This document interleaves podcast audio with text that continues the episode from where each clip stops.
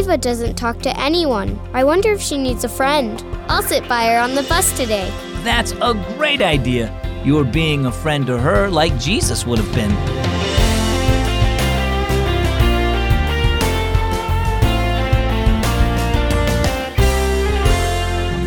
My name is Zach, and you're listening to Keys for Kids. Do you know a kid who's having trouble making friends? It's tough not knowing anyone and trying to find a new friend group. Well, guess what? You can be their first friend. Why not introduce yourself and then invite them over to your house? That's a much smaller sacrifice to make than what God made to be friends with us.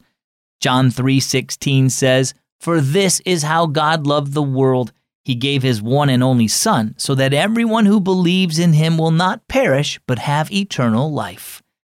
Our story today is entitled A New Friend. Carissa had lots of friends. She was probably the most popular girl in the third grade.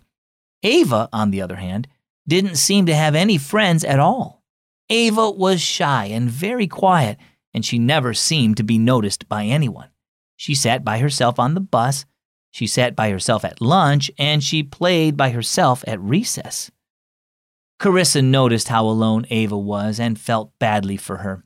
Surely Ava wasn't happy always being by herself.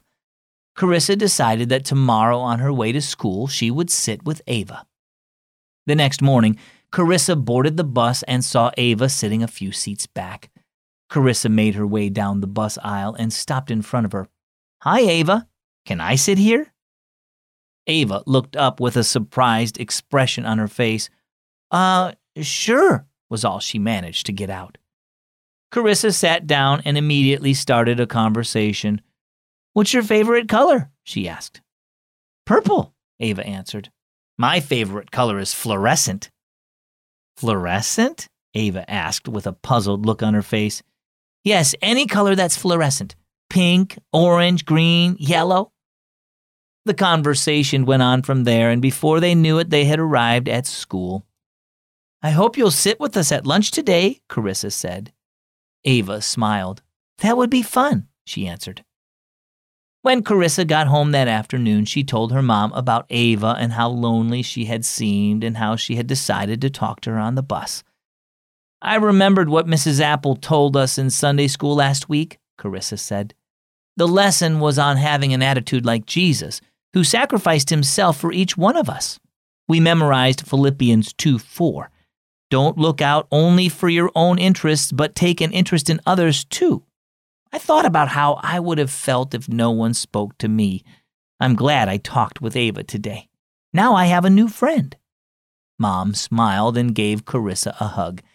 I'm glad Ava has a new friend too. So, how about you? Did you know there is no better friend than Jesus? He died on the cross for our sins and rose again so we could spend eternity with Him. Have you trusted Him as your Savior, and do you know Him as your friend? If so, you can be that kind of friend to other people, the kind of friend who cares about others and treats them with kindness and love. To learn more about what it means to be a friend of Jesus, just get your parents' permission first and go to keysforkids.net slash salvation. Our key verse is John 3:16. For this is how God loved the world. He gave his one and only Son, so that everyone who believes in him will not perish, but have eternal life. And our key thought today be a friend like Jesus. 1.3 billion kids around the world don't know anything about Jesus, but you can tell them with the Keys for Kids storyteller. It combines God's Word and great stories with a creature feature stuffed animal. Help other kids know more about Jesus at keysforkids.net slash storyteller. I'm Zach. Thanks for listening to Keys for Kids.